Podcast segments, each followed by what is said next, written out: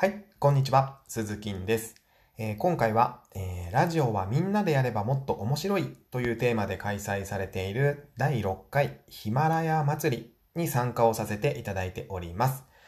はい、ということでですね、えー、初めましての方も、えー、見えるかと思いますので、簡単に自己紹介だけさせていただきます。さらっと終わりますね。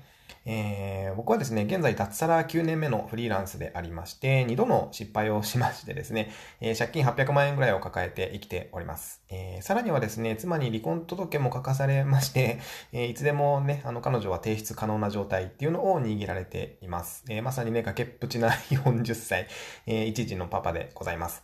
えあとはね、まあ風俗に若い頃ですけどね、風俗に100万円以上つぎ込んだ経験から、えー、風俗マスターがですね、僕風俗マスターが風俗についてもね、いろいろ教えちゃうサブチャンネルっていうのもやっていたりもします。はい。で、えー、メインのラジオの紹介なんですけども、えー、貯金ゼロ、知識ゼロで脱サラをしまして、えー、月ね、250万ぐらい稼ぐまでに僕がやったことだったり、えあとはまあ失敗した理由とか経緯、あとはですね、まあ離婚届を出されずにね、今んとこあの、妻との関係を修復した方法っていうのを配信しております。はい、ということでね、早速ちょっと、えー、ヒマラヤ祭りに入っていきたいと思うんですけども、えー、今回僕に与えられたテーマはですね、もし363と手錠で1日手をつながれるならどういう1日を送るということでですね、えー、まあ、今回ね、ヒマラヤ祭りにも参加されている、えー、363という方とですね、一日手錠で手を繋がれていたら、まあ、僕ならどうや、どういった一日を送るかということをですね、めちゃくちゃ考えました。はい。すっげえ考えましたね。で、えー、それをね、ちょっとお届けしていこうかなと思うんですけども、まあ、まず363っていう方ですね。僕リサーチをする前の印象はですね、えっ、ー、と、まあ、独特の世界観を持っている人という印象でした。あの、ラジオをね、一方的に聞かせていただいてるんですけども、えー、そんな印象でした。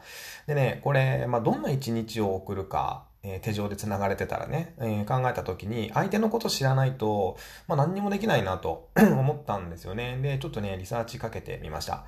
でね、リサーチ後の印象はですね、意外に価値観似てるやんってとこでしたね。そうなんですよ。あの、びっくりしましたね。あの、なんかね、こう思ったことを本音でこうつぶやいてるんですよ。本音で。格好つけずにね。ツイッターとかで。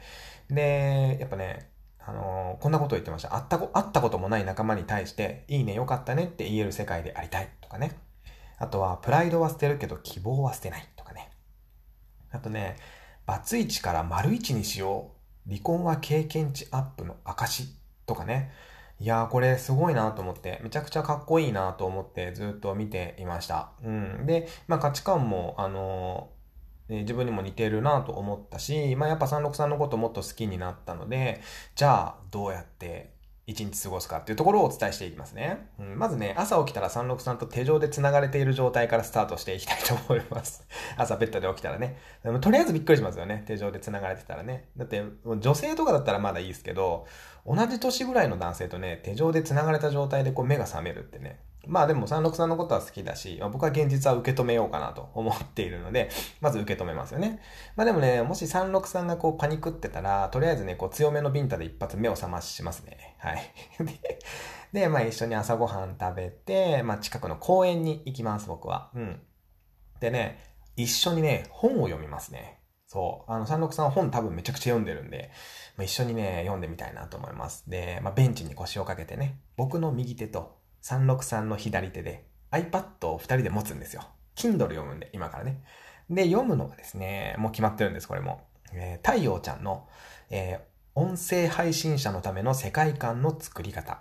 という本をね、こう読みたいと思ってるんですよね。これめっちゃ面白くて、あの、台本があるからアドリブがあるんだよとか、リスナーにもっと思いを届けるためにできることって何だろうとかね、一緒にこう読みながらディスカッションをしていきたいって感じですね。で、まあ夜は風俗ですよね。そう。要はね、もっと363のことを知れる行動をしたいなっていうのが僕の結論です。はい。